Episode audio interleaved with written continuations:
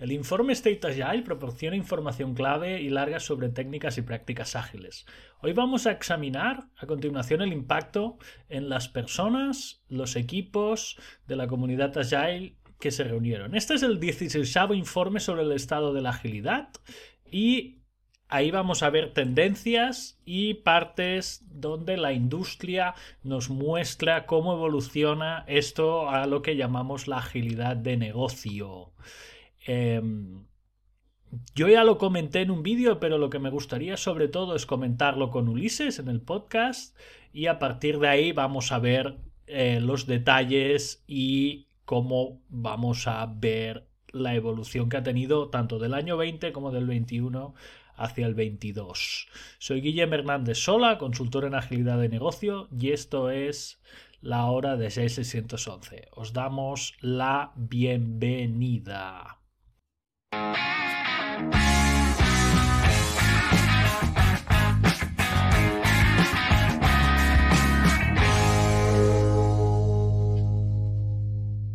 Hello Wisconsin. Ah, no, tenemos que decir sí. Hello Barcelona. ¿Qué decimos?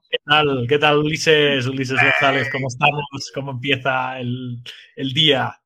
Excelente, porque es viernes de podcast, ¿qué te puedo decir? Hay que dejarlo todo. Te veo todo, con una energía, Ulises, te veo con una energía impresionante, cosa que me gusta. Mira que tengo aquí preparado. Mira qué bonito. Venga. State of Agile Report. ¿Le damos? Se ve muy profesional, me encanta. Sí. Uy, yo aquí había puesto un logo, Ulises. ¿Qué pasó? Espérate, ¿estamos mira, así? Tenemos algo en el chat, mira, nos da algo buenos días en el chat. Ajá, no, que yo había puesto el logo. Ah, vale, que he estado jugando con el color del logo al cambiar el tema, ¿vale? Veo aquí que tenemos a Marcos. Mira, Marcos nos saluda, buenos días. Buenos días. Y no le hace, el chat de aquí no le debe hacer el emoji que nos ha puesto, pero bueno. Pero lo podemos reinterpretar, él está usando un rostro azul lleno de felicidad. Muy bien, vale, pues pongo música de intro y vamos a lo que vamos.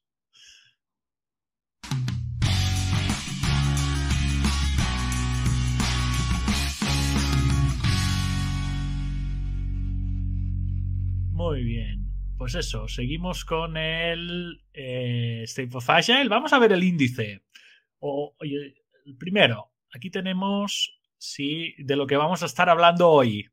Lo voy a leer sobre todo para las personas que no nos van a seguir en la parte más sin el vídeo, ¿sí? ¿Qué es esto del State of Agile? No es más que una encuesta que se lanza anualmente a profesionales de la industria de la agilidad, los cuales ya veréis más o menos cómo queda la demografía más adelante, es parte del State of Agile, y ahí veremos, cosas curiosas. No sé si lo has podido ver antes, Ulises, o hay algo que quieras comentar previamente. No lo quise ver porque tú me dijiste que lo íbamos a discutir y entonces llego así que salga lo que tenga que decir. Vale, o sea, llegas completamente nuevo. Perfecto. Exacto. Me gusta. Una reacción A. Reacción, muy bien. Mira, tenemos básicamente qué es tendencia. ¿Qué organizaciones tienen experiencias con Agile y qué volumen de experiencias tienen esas organizaciones? ¿Vale? Sí. ¿Qué les está funcionando tanto a nivel personas, tecnología como prácticas a las organizaciones? ¿Qué no les está funcionando? ¿Qué va a ser lo siguiente? Y luego tenemos los detalles de la encuesta. O sea, que han estado manejando, ¿de acuerdo? Que han estado haciendo. Sí, poner los displays name para los que nos estén disfrutando en vídeo. Recordad que estamos en directo en LinkedIn Live, estamos en YouTube Live y en Twitch Live, ¿sí? Y luego estaremos en flamante diferido en distintas plataformas como Spotify, Amazon Music o Apple Podcast, ¿vale? Pero lo bonito es estar en el directo siempre. Venga, pues vamos con lo primero. Resumen ejecutivo. No voy a entrar mucho en el resumen ejecutivo, básicamente ¿por qué? Porque es una cosa que ya hemos explicado, ¿sí? Ya hemos estado explicando durante todo este tiempo, ¿sí? Pero fijaros, es el año 16 que hacen este reporte, Sí. Salió muy tarde en 2022. Yo me enteré en diciembre. Normalmente salía en febrero del año. Si os fijáis en los vídeos que tenemos subidos en el canal, en 2020 subió en febrero de 2020, marzo de 2020 y en 2021 también. Y el vídeo que tengo yo solito sin Ulises subió a diciembre de 2022. Sí, y ahora estamos en marzo del 23, primer viernes de podcast de marzo del 23, o sea que ahí estamos viendo esto, ¿vale? Para ver esto, este reporte, primera cosa que os pone ahí en rojito y al inicio, ¿sí? El 89% de las personas que contestan, y aquí hay muchas afirmaciones así de contundentes, ¿eh? El 89% de las personas que contestan,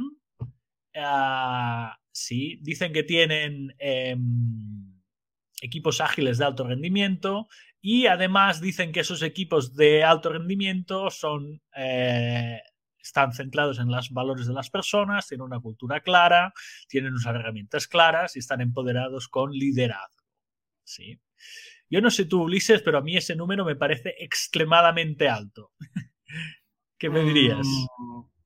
Lo que pasa es que ojo, yo lo estoy tratando de interpretar desde el inglés y para mí lo que está diciendo es que la gran mayoría de personas reconocen que los equipos de alto desempeño en agilidad... En general te refieres. Sí, no implica, ojo, pero puedo estar interpretándolo mal, pero no implica que el 89% tiene esto, ¿no? Sino que yo reconozco que en los equipos que tienen esto, estas características. Seguramente debe ser así, ¿eh? Si te fijas, si lo pone abajo, ¿no? Si Agile se hace bien, se hace con esto que comentabas, con individuos, sí, con parte de la organización. Esto sería la primera página, ¿sí? Lo que es tendencia. Estoy absolutamente de acuerdo. Mira, que aún tienen más cosas de temas de tendencias. A ver, cuando se les pregunta por priorizar, ¿sí? Cuando implementan estas prácticas ágiles, ¿qué contesta la gente? ¿Sí? Casi la mitad contesta que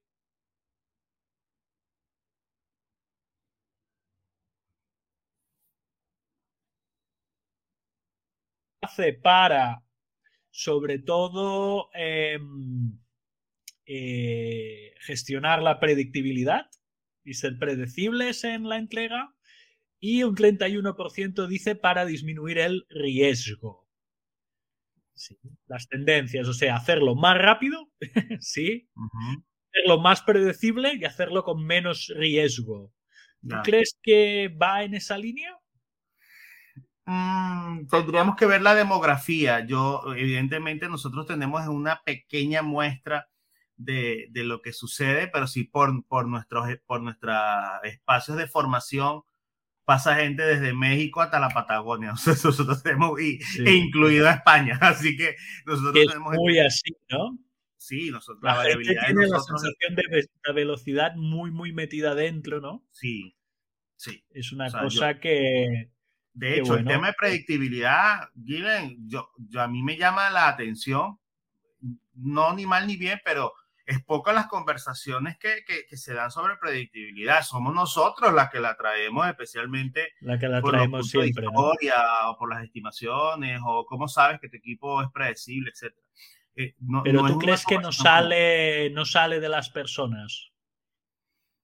Típicamente, ojo, voy a hablar desde mi experiencia, que no es ni mejor ni peor, pero típicamente yo veo que la gente se sorprende cuando nosotros, o especialmente yo, bueno, tú también lo haces, cuando lo hacemos juntos. Sí. Les mostramos que hay capacidad para generar predictibilidad de los resultados y que un Scrum profesional o un Kanban muy bien hecho o lo que sea que estemos usando bajo los principios que son, un equipo se puede pronosticar. Seriamente, potentemente. Yo recibo con poco trabajo, digamos, con poquito trabajo. Yo recibo sorpresas cuando lo explico. Sí, porque casi nadie ha hecho eso. Te dicen que hacen Kanban, te dicen que hacen Scrum, pero nadie llega a ese nivel. Pero estoy ni por, muy de acuerdo. Pero ni estoy por, muy no. de acuerdo con lo que dices. No, sí, sí. No, nadie llega tan arriba, creo yo. ¿Sabes? No. De decir, oye, estoy pronosticando, estoy haciendo esto de manera más predecible. Me sorprende. A mí, sobre todo la de predictibilidad, me sorprende en este punto en concreto. A mí muchísimo. Sí. Te soy muy sincero, lo cual me lleva a... Mira, anótalo. Tenemos un tema para podcast. A ver, espera, que abro el notes. Abro mi notes. O sea, ya tengo una lista larga, Ulises. Está aparte, bien, qué bueno. Gracias, gracias a la audiencia. Hasta que el cuerpo aguante. Piensa que la audiencia nos envía cosas, ¿eh? Ya te pasé una lista de un par de oyentes que nos han pasado muchísimas dudas, muchísimas cosas. A ver, lista para podcast. Preparado, ya tengo para anotar. Ya. ¿Por qué los puntos de historia son tan sexys? ¿Por qué los puntos de historia, los story points? Lo voy a poner en inglés para hacerlo más sexy. Claro. ¿Por qué los story points son tan sexys? Exacto. Tienen que ser muy sexys porque a mucha gente les encanta. La única razón que yo pienso es que hay un tema allí muy sexy. Vale. Vamos a seguir con lo que tenemos, porque hemos hecho solo media página. Mira qué pone debajo. ¿Qué está conduciendo la penetración ágil en tu organización? A ver qué contesta la gente. Mira, hay muchos de los que contestan que no solo están interesados en desarrollar la agilidad cuando hacen software, ¿sí?, sino que ya están empezando a llevarlo a todo el ciclo de vida. O sea, están expandiendo la agilidad, ¿vale? Esta gente de reporte les ha dado una opción a los contestantes, a las personas que contestaron aquí, y lo que les dice es, la pregunta es si están adoptando agilidad como razón original, o sea, hay empresas que empiezan así, sí, o están dedicándose a mejorar el delivery. Y ya adoptaron las prácticas ágiles en toda la compañía a partir de su transformación ágil. Solo un 13% te dice que se quedaron en software, un 26% te dice que lo hace transversal a la organización y un 61% te dice los dos. ¿Vale? Yo te digo mi opinión primero de esto. Ya sabes que yo tengo aquí una strong opinion de esto, porque yo soy de los que dice que la agilidad es para software y te compro el tema de que la agilidad es para problemas complejos. Ahí te lo podría comprar. Si tú eres capaz de decirme, mira, un problema lo ponemos en el complejo Cynefin o en el complejo del Stacy Chart, te podría decir, adelante, haz agilidad. Sí.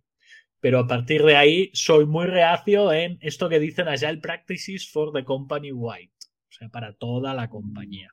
No sé cómo lo ves tú, Ulises. Yo, bueno, es harto conocido que tú y yo estamos bastante colocalizados mentalmente, por eso trabajamos juntos. Así que, obviamente, me hace sentido. Yo lo que creo que pueda estar pasando, pero es una hipótesis. A ver.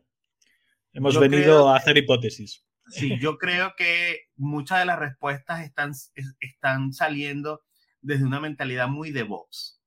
Me da un feeling, porque ahora que te escucho y estoy viendo las palabras y después vamos a cobrar. O sea, creo que desde una perspectiva DevOps o Biz DevOps en este caso, podemos estar teniendo esto. Yo lo comparto bastante contigo, Guillem. Yo creo que más bien pienso que hoy por hoy una de las cosas por las que la agilidad se puede estar tan contrariada en muchos sitios es porque se ha diluido al ser utilizada en cosas en las cuales no necesariamente ella tiene por qué dar respuesta. Muchas de las respuestas de los retos de una organización no tienen que ver con agilidad, tienen que ver con aprendizaje, tienen que ver con gestión de cambio, tienen que ver con diseño de estructuras, tienen que ver con temas financieros. Entonces, si tú a mí me dices, mire, es que mi empresa es una startup, que ayer yo estuve trabajando con una startup extraordinaria aquí de Panamá, que maneja todos los temas de comunidades. No me lo digas, de fintech en Panamá. Ajá, no, una excelente, digamos, un grupo de chicos geniales, y ellos me estaban diciendo, oye, Ulises, nosotros hace un año estábamos haciendo un deploy por sprint, ahora estamos haciendo 5 o 6 deploy diarios. Pero hombre, es que es un startup, estamos hablando de un equipo un equipo pequeño, una organización aún muy provisional. Claro, embrace agility porque ellos están a tope en valor no realizado. Entonces, me hace sentido, pero bueno, pero ¿cómo la segunda empresa con 2.000 personas que, o 4.000 personas que manejan las compuertas por las que se mueven los barcos el 30% de la logística del mundo? No, claro, no puedes ir allí. Ajá, ajá. No puedes ir tan allí, sí, más en la que creo que me estás comentando, ¿no? Que es algo que dices complicado. Pero bueno, estamos más o menos alineados en lo mismo, ¿no? La misma versión, el mismo tema de... Súper alineados. De por dónde estamos yendo. Vale, a ver. Dejar de diluir la agilidad. Ah, exacto, sí. Y a mí estos inventos de Agile Marketing, Agile Human Resources, soy algo contrario, pero bueno, opinión... ese es un podcast. Quiero opinión, que mira, a la lista. Ponlo a la lista. ¿Por qué es tan sexy? Es tan sexy... Agile HR and Agile for Marketing. Vamos a hacerle, le vamos a preguntar a ChatGPT que nos ponga un título mejor, pero la idea la tenemos allí. Sí, porque pero ahora es lo que se lleva, Ulises. ¿Vamos a empezar a ganar haters o cómo estamos? Hombre, Ulises, es a lo que hemos venido. Es a lo que a jugar. Es a lo que hemos venido. Mira, más cosas de tendencia. El 47, esta amigo ya cuando la vi me dio bastante la risa también, ¿eh? Mira, el 47% de los equipos ágiles están medidos por el on-time delivery. O sea, su éxito, claro, su éxito se basa en entregar a tiempo, ¿vale? Y el 44% de los equipos están medidos por conseguir los objetivos de negocio. Es preocupante. Me preocuparía mucho. ¿A ti te preocupa? Muchísimo, muchísimo. A ver, desarrollamos un poco esto. Que tú me digas que de cada 100 empresas, solo 44 están orientadas a los objetivos de negocio, usar la agilidad para objetivos de negocio, vaya, o sea, eso a mí me preocupa. Pero ojo, aquí no hay ningún punto que te diga, en esta parte de arriba, fíjate que un poco más abajo sí, en valor. Vale. O sea, yo si cumplo mi objetivo y te lo doy a tiempo, fantástico. Sí. ¿Vale? Sí. Ahora, fíjate lo que pone abajo, ¿eh? El 54% prioriza las metas de compañía, el 43% prioriza la satisfacción de cliente y el 35% está priorizado por el tiempo de empleo. Luego aquí hay cosas que no me están cuadrando, porque si arriba me dices que te estoy midiendo por un time delivery y abajo me dices que me estás priorizando por satisfacción de cliente, luego ¿en qué quedamos? ¿Sabes? Estoy viendo como una ensalada que aún no tienen claro la agilidad. No sé si me es que no explicando. Muestran las preguntas, lastimosamente dice... No. And delivery multiple answer were allowed. O sea, si viéramos las preguntas, nos pudiésemos tener una impresión más. A mí me suena haberla hecha, pero no me acuerdo de qué preguntas tenía. Pero yo te digo una cosa, Dylan, con sinceridad. Si tú a mí me dices qué prefieres, on-time delivery versus business objective achieved, o lograr los objetivos de negocio, brother, yo voy a tope con lograr los objetivos de negocio. O sea, sí, pero claro, ¿qué objetivos? Yo aquí podría... tener algo de discusión. Yo iría primero en entregar valor. Ya. Y luego pegar con todos los objetivos de negocio. Porque yo estoy dando por sentado. Claro. Ya. Claro, yo no daría por sentado que si yo llego al objetivo de negocio, como ya es una hipótesis, ya es una apuesta que hago como organización, sea el valor que voy a entregar. Oye, Guile, pero tengo que generarte... A ver, adelante. Genera. Estoy pensando en el PCM3, en el sentido de que hay una pregunta típica muy de esto. Si la empresa está logrando los objetivos planteados, pudiésemos afirmar que está entregando valor. Oye, algo de valor tiene que estar entregando. Pues si no claro, pero aquí ¿quién te dice quién entrega valor? Si no tengo manera. Tienes razón. Claro. Así te doy la razón. Y aquí esta pregunta yo iría un poco más allá. En esta pregunta a mí me falta el ir un poco más allá. Ya. Sí. Claro, que tienen que resumir, me imagino, la complejidad de toda esta información. Estructurarla de una manera digerible, rápida, es retador. Sí. Porque a mí me sorprende, claro, piensa que esta encuesta, más adelante lo veremos, pero básicamente va a muchos perfiles de agilidad. Gran parte de los que hay son perfiles de agilidad. Luego, de toda esa parte que hay, ¿cómo es que me estás priorizando primero objetivos de compañía por encima de satisfacción de cliente? ¿De qué agilidad estamos hablando, sabes? Bueno, hay cosillas, hay cosillas. Sí, en términos de evidencia, de gestión basada en evidencia, estás viendo un 25% de la torta, o al menos aspiras a ver un 25% de toda la torta. Ahí está. Desde nuestra mirada, Scrum.org. Vamos a darle a lo siguiente. Mira, la experiencia, sí, con Agile en la organización. Ya. Vale, así en resumen te dicen que Agile sigue creciendo, vale, perfecto, y mira que te dice que está creciendo en otras unidades de negocio como recursos humanos y marketing. Menos en Países Bajos. Exacto, país. Que en Países Bajos estaban, ya vimos la semana pasada, sí, rescatate el podcast de la semana pasada, que estaban algo enfadados con sus Scrum Masters, pero sí. Ahí lo dejamos, ¿vale? Este año se ha preguntado sobre estas prácticas ágiles.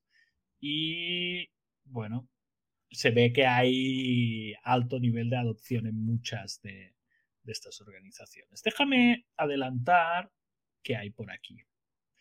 Vamos a echar un vistazo. Mira, 4 de cada 5, casi nada, 4 de cada 5 dicen que su organización tiene equipos distribuidos geográficamente.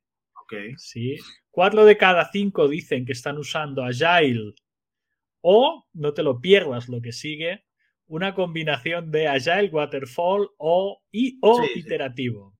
Sí, sí, sí. ¿Vale? O sea, alguien que ha adoptado prácticas. Perfecto. ¿Vale?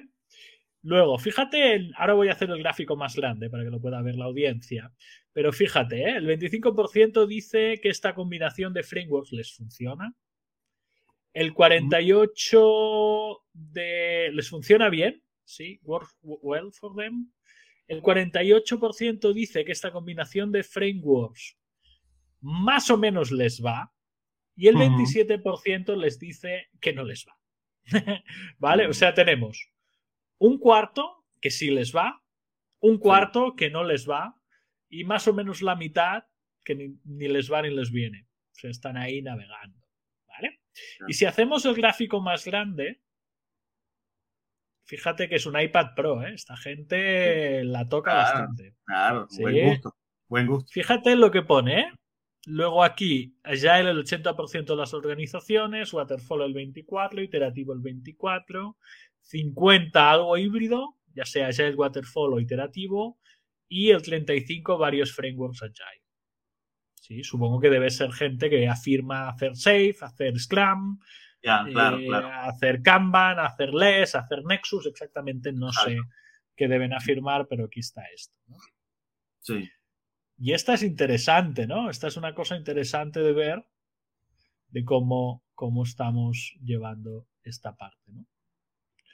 No sé cómo lo ves. ¿Algún comentario de esta parte? ¿Te sorprende? A mí esta me sorprende nada. No, a mí no me sorprende. No tengo ningún problema con nada de ello. En la medida en que los equipos sean capaces de poder seleccionar su forma de trabajo. Si en la empresa los equipos pueden seleccionar su forma de trabajo, yo lo veo, pero a tope. Si no, si están obligados a tal o una única manera o lo que sea, ya eso es otra voz. Ya es otro tema. Esto nunca se sabe. Ahora mismo con la información que tenemos aquí difícil. A ver qué más dicen. Mira, 7 de cada 10 afirma que están satisfechos con las prácticas ágiles de su compañía. 7 de cada 10. Está bien. Sí.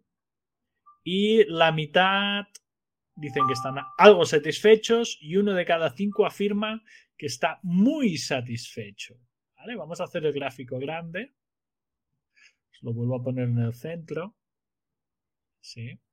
Fijaros aquí, very satisfied, 1 de cada 5. Y si ponemos allí el 72% está, digamos, desatisfecho hacia arriba, ¿sí? Y el 28% está desatisfecho hacia abajo. Yo no sé tú, pero yo dudo que haya ido a ayudar a una organización que me diga oye, estoy satisfecho con nuestra implementación Agile. A mí no me suena en todos los años que llevo de ejercicio profesional que me hayan dicho eso. No sé si a ti también te ha pasado. Lo que pasa es que como el problema de estas preguntas es que son fuertemente subjetivas. ¿Satisfecho con relación a qué? ¿Satisfecho con relación a los resultados? ¿Satisfecho con relación a la felicidad del trabajador? ¿A su salario? O sea, para mí es como complicado poder dar esto. Y es como tú bien dices, en mi caso es muy agridulce. Hay situaciones donde la cosa lo aman, así que lo amamos. Y en otras llego. Lo odiamos a muerte. Sí, hay otras que llego que literalmente me dicen, bueno, Ulises, te estamos buscando porque nos encantaría conocer tu opinión sobre no sabemos si mantener esto o darle de baja porque no funciona. Y bueno, encuentras las sorpresas que encuentras, ¿no? Vale. Vale, le damos adelante a ver cuál es la tendencia desde la perspectiva de las personas. Sí. Y a ver qué comentan. Vamos a hacer en grande el iPad este que tienen aquí. Gracias. Y ahí lo vamos a poner, a ver si lo puedo hacer un pelín más grande. Vale, a partir de aquí tenemos lo siguiente. Mira, desde el punto de vista de las personas, ¿qué es tendencia como prácticas? Vale, el 69% incrementar la colaboración, el 54% alinearse a las necesidades del negocio, el 39% un mejor entorno de trabajo, el 37% incrementar la visibilidad en el ciclo de vida, el 20% responder más rápido a las amenazas de la competencia. Y las otras ya son menos relevantes, ¿no? Subir la experiencia de usuario, mejor servicio al cliente, aumentar el tiempo para la innovación, aumentar la adopción del producto, mejorar el revenue y algo más, ¿sí? La primera, yo en esa sí estoy altamente de acuerdo. De hecho, yo cuando entro en una organización, lo primero que normalmente digo es que vengo a mejorar la colaboración entre personas. No sé si estás de acuerdo en esto. Muchas veces veo que la colaboración es lo que les cuesta más de consolidar y a partir de ahí le doy muchas vueltas a eso. No sé cómo lo ves. Yo, con sinceridad, sin miedo al éxito. Hombre, claro, sin miedo al éxito siempre, Ulises. A mí me deprime un poco esta gráfica. A ver, desarrolla. No sé el chat si quiere añadir algo. Porque para mí, ojo, puedo estar súper equivocado y me lo ponen en el chat. Oye, Ulises, por favor, no seas tan nihilista o no seas tan crítico, lo que sea. Pero, ¿de qué me sirve una super colaboración? Happy, joy. Y el revenue mejoró en un 5%. De verdad, o sea, el tiempo de innovación un 13%. O sea, si yo quiero mejorar la colaboración, yo ni siquiera usaría agilidad. Yo usaría un montón de cosas, estructuras liberadoras, sociocracia, formas flexibles más de trabajo, una cantidad de cosas muchísimo mejores que están diseñadas para mejorar la colaboración. Entonces, de hecho, ahora me es muy coherente lo que tú decías al principio de que los business needs no tienen nada que ver con entregar valor, porque si tú a mí me dices que el revenue incrementa así y el alineamiento al objetivo, mira, la brecha es gigante. Una brecha gigante. Total. Entonces, esa es como mi opinión. Imagínate, mejoramos la experiencia de usuario. Genial. Tengo equipos súper felices y mi usuario solo va a ver un 16% de mejora. Sí. Y puede ser que no te dé valor ni dinero. Total, que incrementar la visibilidad del ciclo de desarrollo, para eso yo necesito agilidad, eso lo puedo hacer con ITIL si quieres o con cualquier otra práctica. Entonces, eso sería como mi preocupación. Mira, Ulises, tienes fans en el chat, 100% de acuerdo con Ulises, si no hay revenue y no se agrega valor al cliente, no estamos logrando el objetivo de negocio. Sí. O sea, creo que hay mejores formas de potenciar la colaboración en un equipo y yo no tengo que hacerlo a través de agilidad. Mira, nos estábamos dejando una cosa importante. Mira, 55% de los que contestan dicen que tienen altos niveles o listan que hay altos niveles de colaboración y comunicación como una buena práctica en su organización. Y el 51% de la gente que contesta dice que la mejora continua también es una buena práctica. Asumo que hacen, ¿no? Sí, sí, claro. Pero esto, entre tú y yo, ¿eh? Una organización en 2023, esto no lo tendría ya que llevar. ¿Colaboración transversal y mejora continua? Mira, sí. La respuesta corta es sí. Sí. A ver, que hay mucha política en organizaciones, que hay mucho... Sí, puñal por la espalda, hay mucha traición, pero esto debería formar parte, no del 51 o 55, del 100% de la gente, ¿no? Total, total. Humildemente creo que esto tendría que estar mucho más alto. Porque saquemos agilidad de la oración. Saquemos agilidad ni como verbo, ni como adjetivo, ni como adverbio, sino sacamos la agilidad. Pregunta, en una empresa 100% tradicional, no debería haber colaboración cross y comunicación. Exacto. No debería haber mejora continua. En una empresa oligopólica, vamos a poner la situación más extrema. Una empresa con un monopolio. No debería haber... Tiene cero competencia, que el cambio que haya le da igual porque seguirán existiendo. Ajá. Sí. No, sacas agilidad y por eso que a mí la pregunta, me explico, pierdes, porque es como que si yo necesito agilidad para... No es verdad. Para mí no lo es.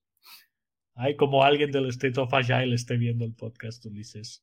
Bueno, pues no tiene que estar de acuerdo con nosotros y es perfectamente válido. Ojalá nos dieran su visión mucho mejor. Así criticamos con más cariño. Mira, seguimos, Ulises. Siempre criticar con cariño, ¿eh? Eso sí lo tenemos. Y con gracia. Mira, ya va, Guillem, más allá de todo, nosotros tenemos una responsabilidad. Al fin y al cabo, aquí nosotros representamos un poco o sea, el Scrum.org no es cualquier cosa, DevOps Institute no es cualquier cosa, o sea, aquí hay un commitment con unos valores. Entonces, mira, Carlos en el chat, esto es un análisis de empresas privadas. ¿Cómo será una empresa de Estado? Quizá ni saben qué es agilidad. ¿Qué opináis? A ver, yo he visto varias cosas, yo te doy mi opinión. En una empresa de Estado es difícil hacer agilidad. ¿Por qué? Porque hay muchos de los problemas que una empresa pública o una empresa de Estado no están en el cuadrante complejo. ¿Sí? Por ejemplo, si el Estado tiene que hacer un hospital es un problema, me atrevería a decirte yo, complicado, medio o bajo. ¿Sí? Porque diseñar un hospital, la humanidad lleva miles de años diseñando hospitales. ¿Sí? O carreteras, infraestructuras, ¿sí? Lo que pasa que ahí te lo digo yo por digamos, he trabajado poco con gobiernos, pero sí he tenido como injerencia digamos, en las instituciones más periféricas del gobierno que les permiten ciertos niveles de innovación. O sea, he tenido la suerte de trabajar con centros de innovación y tal. Y lo que pasa desde un punto de vista muy, muy filosófico, mucho de la estructura de un gobierno que soporta a un Estado se basa en la desconfianza. Sí. ¿Por qué? Porque manejas dinero que no es tuyo. Entonces, en la estricta teoría hay que tener unos niveles de control, pero realmente altos, porque desde la desconfianza se gestiona. Y nadie tiene que estar de acuerdo conmigo. Estoy hablando, soy un completo ignorante en política y en temas de Estado. Pero es lo que yo veo. Entonces, si la agilidad, el core, es la confianza. Y sí, tengo que operar en entorno. ¿Por qué? Porque yo no... entorno de desconfianza. Te pongo un ejemplo. Tú tienes que hacer presupuestos para el año. Ajá, y te pasas. Entonces, tienes que ir a una asamblea, tienes que pedir unas autorizaciones. Entonces, en todo ese tiempo va. Pasan cosas. Pero en América Latina hay países que lo han manejado de forma muy coherente. Hay un par por ahí que lo podemos revisar después. Pero creo que es muy difícil por la misma naturaleza, especialmente en Latinoamérica, creería yo. Vale, mira que te pone. Los jefesaurios son el problema. Te lo dicen desde el chat. Muy bien. Seguimos. Vamos a empezar. Mira, primer taller. Vamos a empezar a hablar de métricas, Ulises. Mira, el primer taller de respuestas de métricas de negocio te comentan, ¿sí?, que el 39 tiene métricas de negocio, que el 30 tiene encuestas al usuario final y el 30% está midiendo los proyectos de manera individual. Correcto. Luego hay como un siguiente taller que empiezan a ver métricas alineadas a OKRs, NPS y KPIs. Mm. Y luego hay gente que usa métricas específicas de IT, métricas de flujo, un 17% métricas de flujo, Ulises. Sí, poquito. Sí, casi uno de cada 5, Sí. Y algo de DORA Metrics, ¿vale? Y mira que aquí te resaltan en morado abajo. Se tiene que hacer notar que el 19%, uno de cada 5, ¿sí?, no está seguro, y vuelvo a lo de antes, cómo están midiendo el valor de negocio. Sí. O sea, uno de cada 5 de las personas que han sido preguntadas no tiene idea de cuál es el valor de su negocio. Me parece altamente preocupante que esto sea tan alto. Uno de cada 5.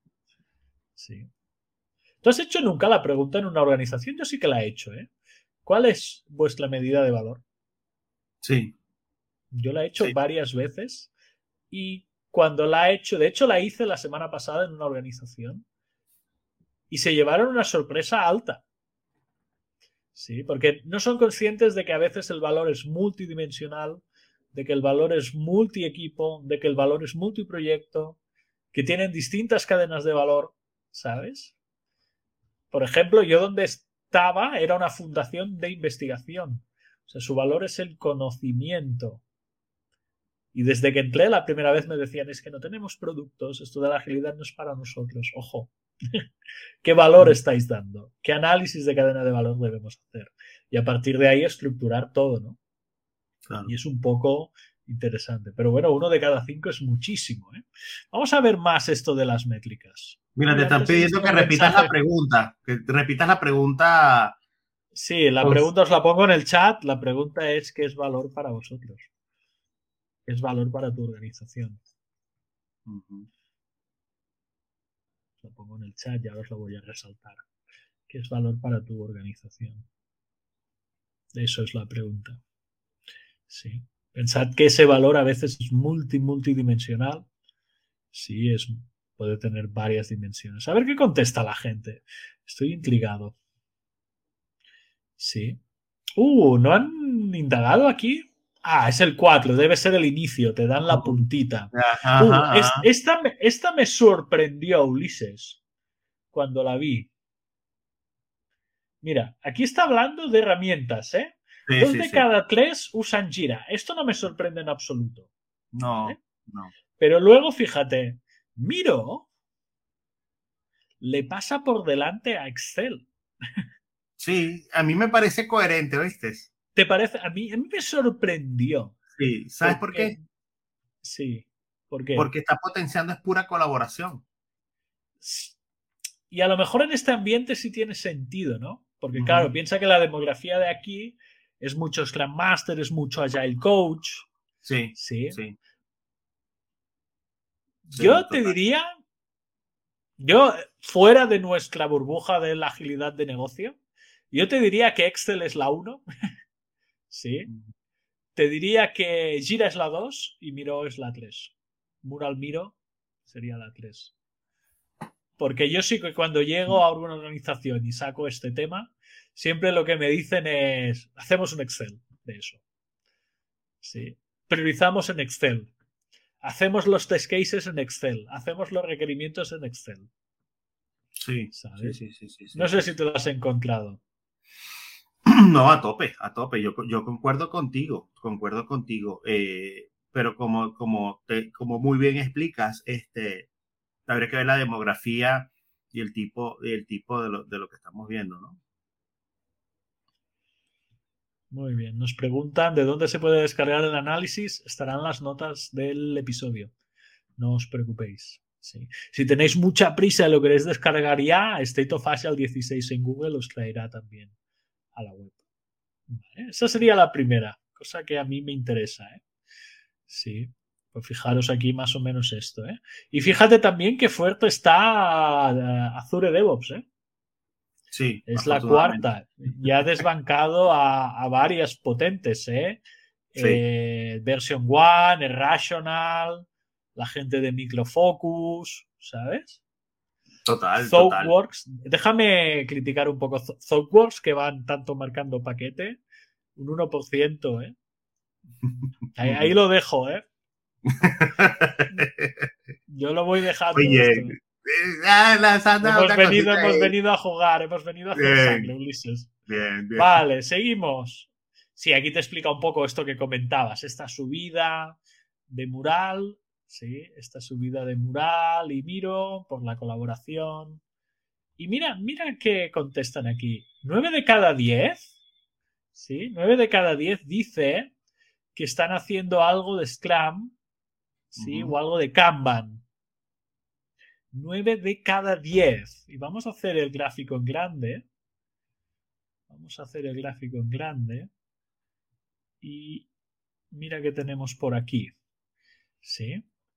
Scrum, el 85% de la gente que contestó, Kanban el 56%, el sucedáneo de Scrumban el 27%, manera iterativa de trabajar el 20%, Scrum o XP híbrido 13%, Lean Startup, esta debe ser la gente de descubrimiento de producto, los nostálgicos de Slim Programming con un 7%, esta gente los admiro, ¿eh? Que en 2023 sigan haciendo Scrum Programming puro, ¿sí?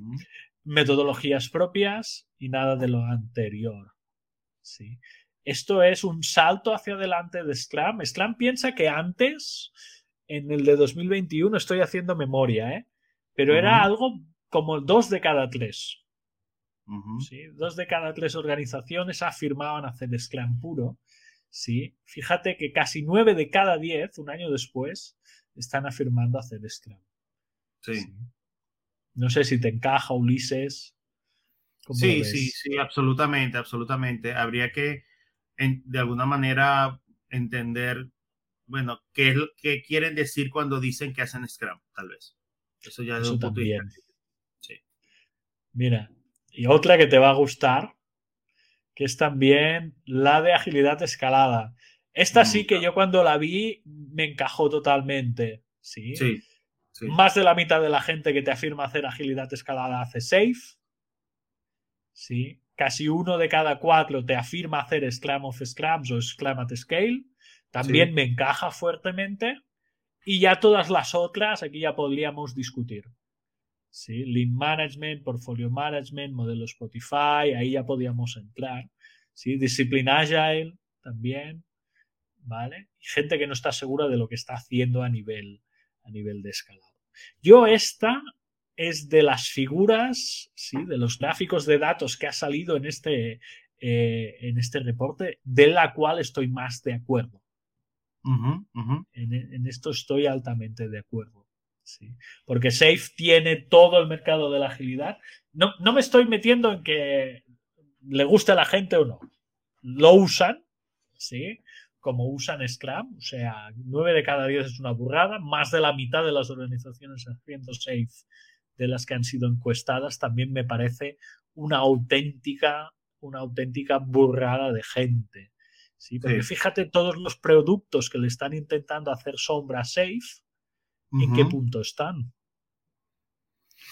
Pero sí, me parece súper agradable el hecho de que Scrum@Scale tenga, o sea, sí, creería yo, Guillem, tú revísalo en tus históricos, pero el que ha dado el salto cuántico ha sido Scrum@Scale.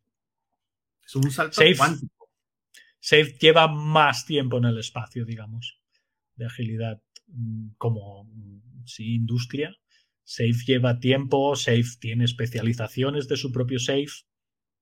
Sí, sí, bueno, ellos tienen su propio todo. Sí. Pero creería que para nosotros que estamos más hacia la línea, digamos, del empirismo o más hacia la línea de la inteligencia colectiva, que Scrum@Scale esté allí me parece bastante agradable, de hecho. Eso me llama, me es como un farito para meterle la la mirada en el futuro. Mira qué pregunta nos trae el chat. Uh-huh. Dice que SAFe es bueno, el problema es que no se usa bien. ¿Qué opinan? No, bueno, como todo, un cuchillo es bueno, sí, para comerte un barbecue, una parrilla, pero con un cuchillo tú puedes matar a alguien. Sí. Es decir, el tema no es la herramienta per se. Claro está, desde un punto de vista, no sé, filosófico y conceptual, le puede chocar a muchas personas y es normal. ¿Y qué sectores del market usan más SAFe? Yo, los por no mi limitada experiencia, lo he visto en todos lados. Sí, en bancos, lo he visto en una organización de recursos humanos. Seguros. Sí, en compañías aéreas, exacto, en seguros. En sí, lo he visto en muchos sitios. ¿Vale?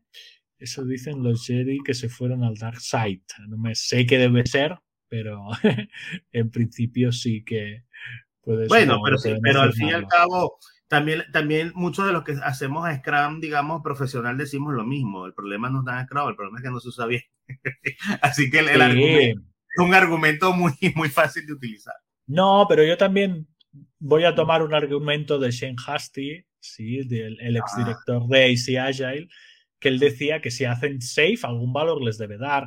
Sí, total. Claro. O sea, a partir de ahí sí se puede criticar, se pueden tomar cosas de SAFe que son buenas. Yo, por ejemplo, lo de Release Train lo encuentro una muy buena idea de delivery, sobre todo si la organización es grande, sí. Pero a partir de ahí puedes ir jugando con cosas de ese estilo. Yo creo que la pregunta, uno debe hacerse la pregunta no desde la herramienta o el framework, sino es lo que tú decías al principio, Guillem. O sea, ¿estamos entregando o no valor? Ya. Y ahí lo demás empieza a hacer sentido o empieza a ser incoherente.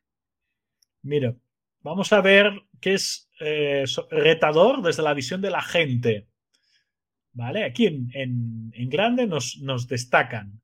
El 39%, el liderazgo no entiende o está poniendo palos en las ruedas.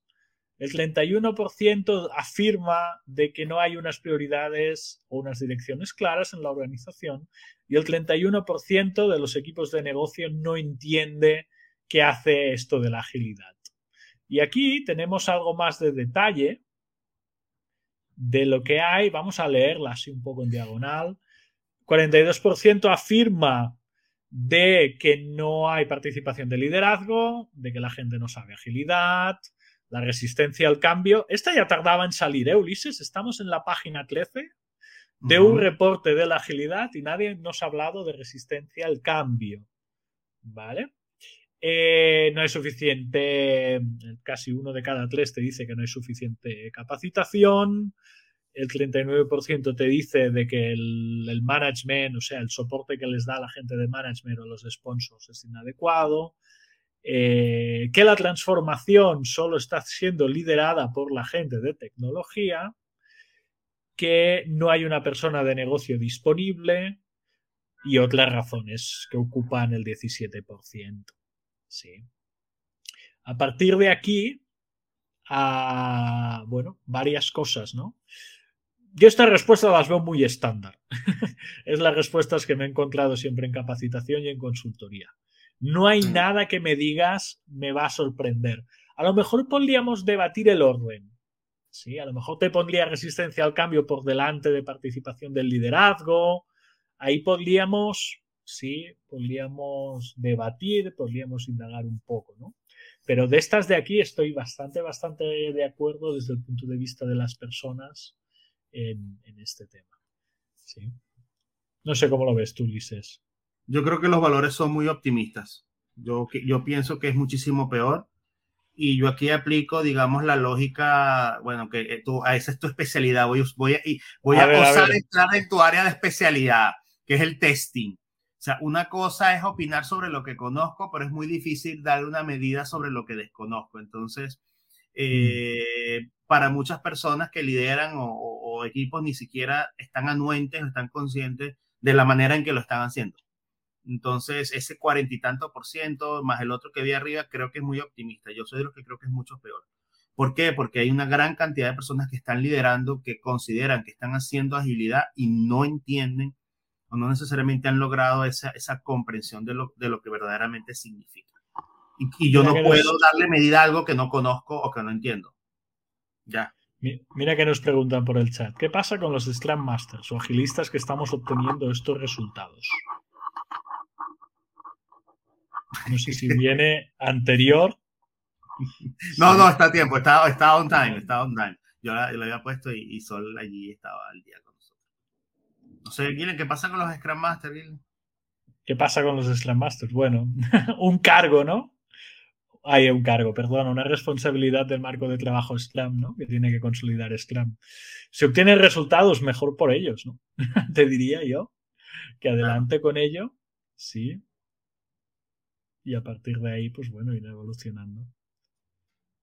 Muy bien, gracias el chat por colaborar. Vale, y aquí que tenemos, no, más de lo mismo. Vamos a ver por aquí, a ver... más cosas, un poco más en la misma línea, ¿eh? La cultura de la organización y la falta de apoyo de management son las razones por las cuales fracasa esto de la transición hacia la agilidad. Y aquí os pongo algunos puntos más, ¿no? La mayoría de gente contesta que es la cultura de su organización, la falta de apoyo por las capas de management, y ahí luego... Mira, casi uno de cada tres, esta es buena, ¿eh? Se queja de prácticas ágiles inconsistentes o de los procesos. Esta es buena, ¿eh? Y falta de la colaboración de management. Sí. Interesante esta gráfica también. También me parece mucho más alineada que las otras, ¿eh? O sea, estoy completamente de acuerdo. No hay suficientes Agile Coaches. Esta es una buena respuesta, ¿no? Pónganme Agile Coaches. ¿Sí? ¿Te dije que yo estaba en una organización con 40 Agile Coaches? ¿Y qué tal? ¿Qué tal la experiencia? Fatal. Sí, solo te digo que su Kanban tenía 18 estados. Imagínate un Kanban de 18 estados, Ulises. Bueno, pero ¿dónde empresa cuántos colaboradores, ves? 400 personas a lo mejor, 350, bueno, 400. Sí. Pero sí, me parece infinitamente largo un Kanban de 18 estados, Ulises. ¿Y estaban escalando? ¿Y escalaban o era solo cada equipo por su cuenta? No, cada equipo por su cuenta escalaban muy poco. Está rudo. ¿Y tenían mapa de dependencias o no llegaron hasta allí? No llegaban a hacer estas cosas. Por lo menos hasta que yo estuve no llegaban a hacer estas cosas. ¿Qué guerra? O sea, era una guerra Jedi. Era una guerra constante. Claro, sí. Claro. Si no han trabajado eso, imagínate. Ya, ok. Era una guerra constante increíble. Sí. Ya. Pero bueno, ahí estamos. Yo sé que se mudaron, despacharon a mucha gente, cambio de liderazgo, claro. Muchas deudas. Sí. Un poco de todo, Ulises. Vale, a ver, ¿qué más tenemos por aquí? Desde la perspectiva de procesos, que es lo más desafiante. Vale, vamos a ver. Que la organización aún tiene sistemas legacy. Ok, claro. Sí, que no se está usando de manera consistente entre equipos. Que hay choques culturales. Sí. Que los equipos son un silo y dan retrasos en los deliverables, adopción muy baja, no se puede medir el valor de negocio, casi uno de cada cuatro, ¿eh? ¡Ah, caramba! Procesos rotos, no se puede predecir o no se puede estimar sobre los deliverables, le hacen falta, no se ven las dependencias y a partir de ahí algo más. O sea, esta segunda parte del reporte estoy bastante más alineado y mucho más de acuerdo de lo que estoy viendo que al inicio. Sí. Mira, tenemos por aquí, ¿cómo miden el valor de negocio en una empresa? Ya que hablamos de valor de negocio, ¿sí? Con gestión basada en evidencias de Scrum.org, una pregunta del chat, ¿sí? ¿Y cómo hacemos eso? Yo en mi organización, medir el valor de negocio tiene que salir de la gente, de su value stream. Sí, por ejemplo, en la organización esta que su valor era el conocimiento, pues una de las métricas de su valor es que sus artículos fueran referenciados por otros. Sí, artículos científicos que hacen de inteligencia artificial, ciberseguridad, innovación 5G, todo lo que se dedicaba esta fundación de investigación. Para ellos, valor era ser citados. Por ejemplo, otra parte de la organización, valor era poder llegar a tener una patente que pudieran vender. Esto depende mucho de la organización. Gestión basada en evidencias te va a ayudar a consolidar ese valor. ¿Sí? Te va a ayudar a poder alinearte y poder gestionar eso de una manera más efectiva. No sé cómo lo ves tú, Ulises. Sí, bastante alineado con lo que estás diciendo. Gestión basada en evidencias no es una receta, no implica un paso a paso, lo que es un framework más que utilizamos en Scrum.org, pero que sí puede ayudar bastante a colocar las cosas donde van. Pero el valor de negocio es básicamente entender cuál es el negocio en el que estamos colocados y quién es el cliente y cuál es nuestra propuesta de valor y de qué manera le estamos nosotros resolviendo una necesidad o una situación. Entonces, va a cambiar dependiendo del contexto. Inclusive, dos bancos, por ejemplo, pueden tener formas completamente diferentes de medir el valor, producto de su estrategia. Por ejemplo. O sea, no es una receta. Mira que te traigo, Ulises, que es lo siguiente desde la perspectiva de las personas. Ah, qué cool. Uh-huh. Y aquí te dicen, mira, solo el 2% de las personas que lo contestaron, estoy hablando de mediados del 22, estaban en la oficina. Uh-huh. El 17% de la gente que lo contestó estaba completamente remoto y la mitad estaba medio-medio. Parte en oficina, parte remoto. ¿Sí? Fíjate que el año anterior, en 2021, les preguntaron sobre qué quería su organización hacer. ¿Vale? El 3% dijo que tenían pensado volver a la oficina full time, el 25% afirmó estar completamente remoto y el 56% decía que esperaban estar en un approach híbrido. Okay. Fijaros aquí en lo siguiente, más o menos se mantiene. Hay cambios, pero sí, más o menos se mantiene para que tengáis muy en cuenta eso. Y no sé si hay algún gráfico más. No, aquí no. Creo que en el siguiente, si viene un gráfico un poco más, a ver qué comenta aquí. El 15% de la gente que contestó, sí, se está realmente atragantando en conseguir la agilidad de negocio. Fijaros aquí. Queremos usarla, pero vamos lentos, la gran mayoría de ellos. ¿Vale?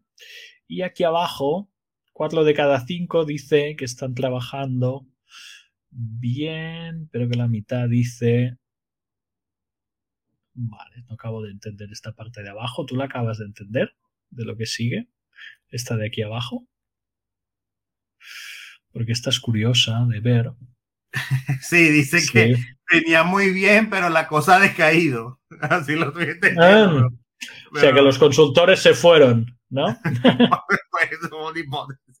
Una hipótesis de eso, ¿eh? Cuando está la consultora que nos ayuda, perfecto, o el equipo de freelancers que nos ayude, perfecto, pero en el momento que el presupuesto se termina, se va todo hacia abajo deprisa, ¿no? Curioso también. Curioso. Vale.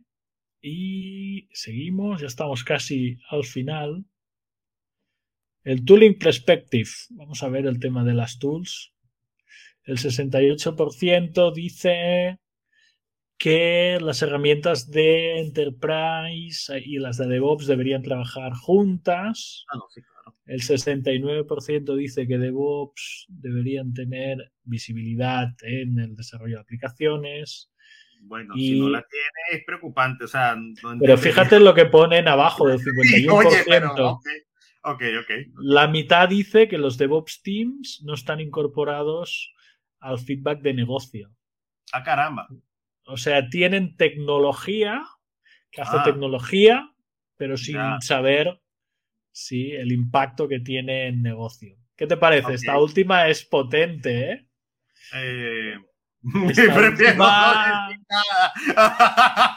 Ulises, esto es un show donde hablamos, se tienen que decir cosas. No, tengo que decirlo, sí. que me parece un oxímoron, o sea, me parece completamente incoherente. O sea, ¿cómo puedes tener un equipo de DevOps que no tiene feedback regular si eso es, o sea, eso es del librito? Eso no hay que ser, eso, no tienes que ser un AZ400 para entender que lo que hacemos es para responder al negocio, y si yo no tengo retroalimentación, no cumplo con la primera vía, y si no cumplo con la primera vía, ya. Pero pregunta que te lanzo, ¿tú crees que la gente que dice hacer DevOps sabe que es la primera vía, la segunda vía, la tercera vía?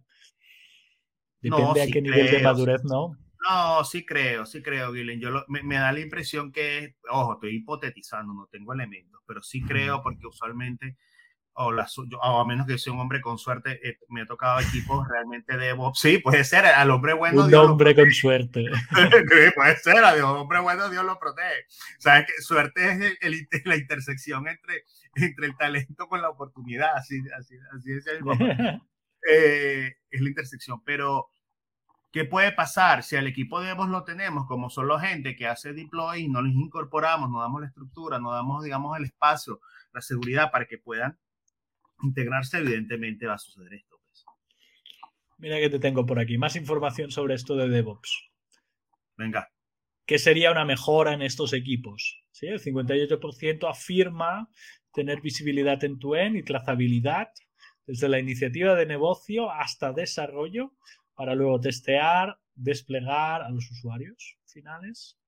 Y el 55% afirma que tener la habilidad de medir el tiempo de ciclo, el tiempo de espera, los cuellos de botella y optimizar ese flujo de valor con el negocio a través de un ciclo de delivery sería una mejora importante. Interesante también decirte que 3 de cada 5 de los que contestaron esto dice que las mejoras en end-to-end, tanto en visibilidad como en trazabilidad, serían lo que más valor darían en sus prácticas de DevOps. Sí. Luego yo lo que les digo a estos equipos siempre es que son dos mundos complementarios que se tocan. Claro. En el sentido de que tanto agilidad como DevOps son totalmente complementarios, ni uno es mejor que el otro, y que se tienen que hacer prácticas alineadas. Y vuelvo a lo que te decía al inicio. Hago DevOps porque la agilidad va muy bien en el mundo del software. Uh-huh. Y los dos puntos chocan. Bueno, se unen bien. Sí. Uh-huh. Y eso es importante. Esos recursos humanos y en marketing no lo tienes. Porque no tienes 3 vías que pueden alinear a 2 equipos para que vayan en esa línea. Sí. No, pero me hace pensar, ojo, insisto, estas son opiniones, me hace pensar, pero ¿qué nos puede llevar a concluir que un equipo Scrum, por ejemplo, que desconoce la excelencia técnica o no vive los valores, puede de alguna u otra manera aprovechar, digamos, esa exquisitez que representa DevOps, esa exquisitez, digamos, tecnológica y cultural? O sea, ¿de qué manera yo puedo, digamos, reconocer el valor de algo cuando algo previo que se debe dar no lo he logrado, ¿no? No sé si me explico. Sí.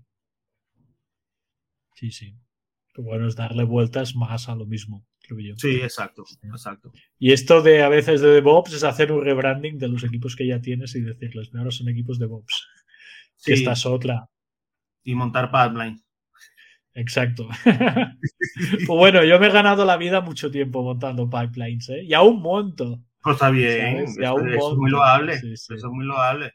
Además, valga decir que tú lo haces vieja escuela, o sea, tú eres sí. Me consta porque lo he vivido, tú te vas comando con pronto.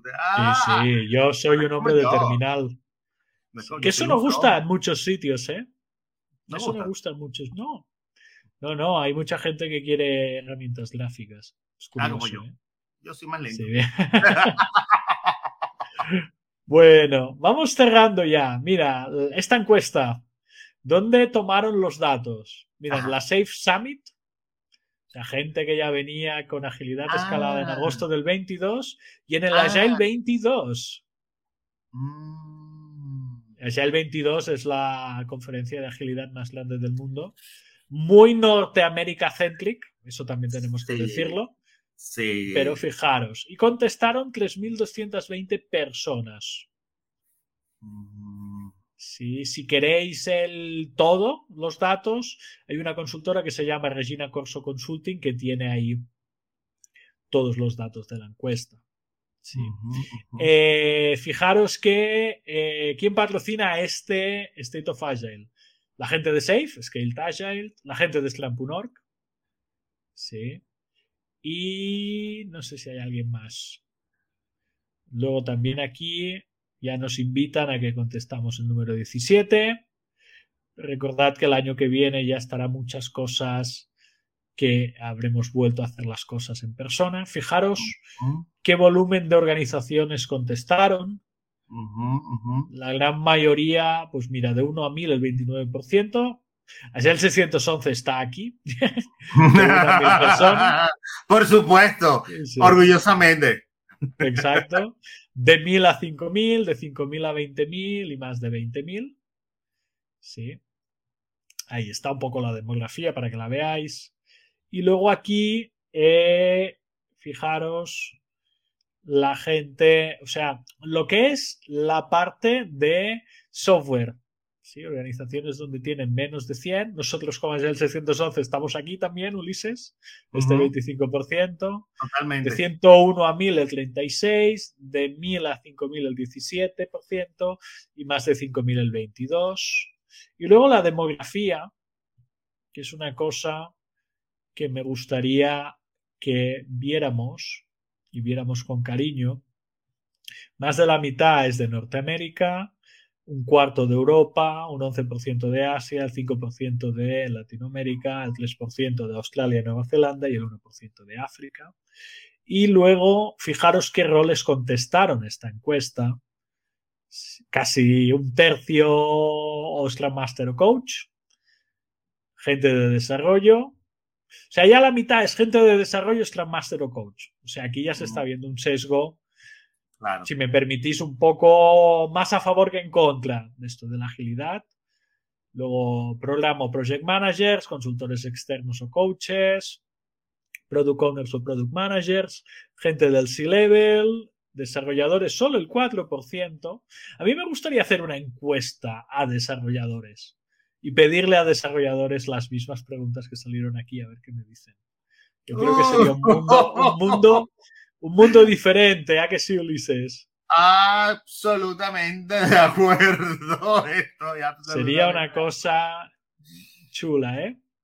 Mira que también dicen aquí, una cosa interesante es que, sí, que normalmente el breakdown o sea, la granularidad que hacen ahí, la descomposición que hacen ahí es consistente de las últimas 5 ediciones. O sea que más o menos los mismos perfiles están siendo preguntados cada vez. ¿Vale? Y luego demografía, esto te va a interesar, las industrias. Sí, tecnología, servicios financieros, servicios profesionales, pero fíjate que la gran mayoría era tecnología pura y dura. Sí. ¿Vale? O sea que aquí más o menos, si os fijáis, son todas las industrias del mundo y creo que ya poca cosa nos quedará. No, ya es la última página, Ulises. Sí. Vuelvo a la primera para ponerla aquí. Sí, y que se vea. Vale. Y cortante, y me gustaría escuchar tu opinión final de este tema. Sí. Ahí vamos, pequeño cortante.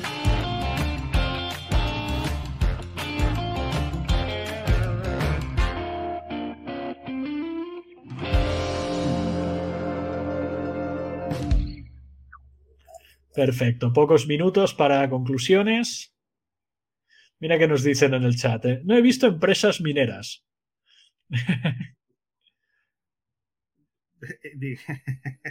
No lo sé. No sé yo qué nivel de agilidad tiene la minería. Supongo que como todas las grandes, ¿no? De petróleos, todas estas deben estar o empezando o desde un inicio, ¿no? ¿Cómo has visto el reporte, Ulises?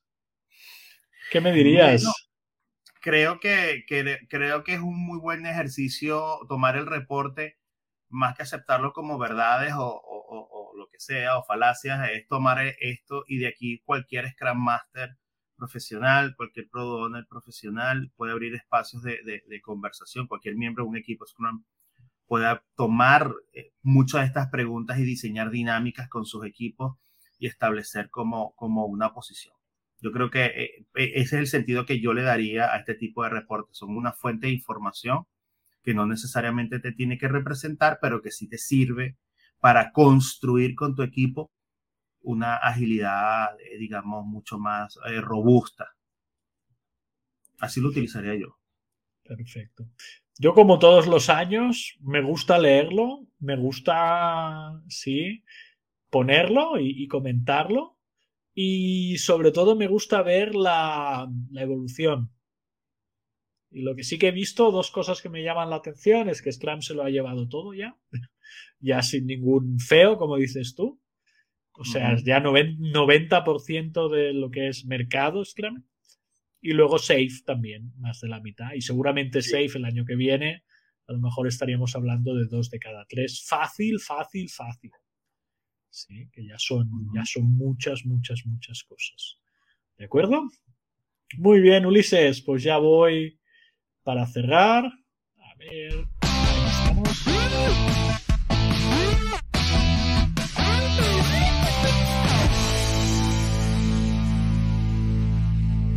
Pues muy bien, esto ha sido el episodio de esta semana. Hemos estado en Twitch, hemos estado en YouTube Live, LinkedIn Live. Estaremos la semana que viene a la misma hora también y estaremos en flamante diferido en Spotify, Apple Podcast, Google Podcast y Amazon Music. Para ver nuestra programación salta a LinkedIn Live y a YouTube Live. Y ahí podéis ver si hay alguna variación en la hora. El directo siempre acaba siendo tanto por Twitch como por YouTube Live como por el LinkedIn Live. Y sobre todo, si queréis ponerlo en vuestro calendario, lo mejor es hacerlo o vía YouTube o vía LinkedIn. ¿Qué más? También, si estáis suscritos a nuestra newsletter, podéis recibir esos avisos de cuando ha salido un episodio o no. Y si ya quisierais disfrutar del flamante diferido, pensad que solo audio flamante diferido lo podéis encontrar en vuestra herramienta de podcast habitual. Nos gustaría mucho, nos está llegando muchísimo feedback, cosa que, Ulises, me reconforta muchísimo. De hecho, yo como soy una persona que haga mucho Scrum, voy 2-3 episodios por delante, digámoslo así, y voy intentando tomar el feedback que nos llega poco a poco. O sea, si no veis vuestra pregunta hoy, la vais a ver en a lo mejor la semana que viene, la otra. O sea, que no sufráis por eso, ¿vale? Nos podéis enviar notas de voz también al número de WhatsApp de nuestra web. Si hacéis la nota de voz, la pondremos en directo aquí. O sea, pensad en eso. Si no, enviarnos un mensaje, lo colocaremos. Y bueno, Ulises, esto ha sido todo. ¿Quieres añadir algo más? Que la agilidad les acompañe siempre. Muy bien. Nos hemos pasado del timebox de la hora, como siempre. Poquito, pero nos hemos pasado. Sean felices y no olviden los principios y valores de la agilidad. Hasta el próximo episodio. Ahí nos vemos.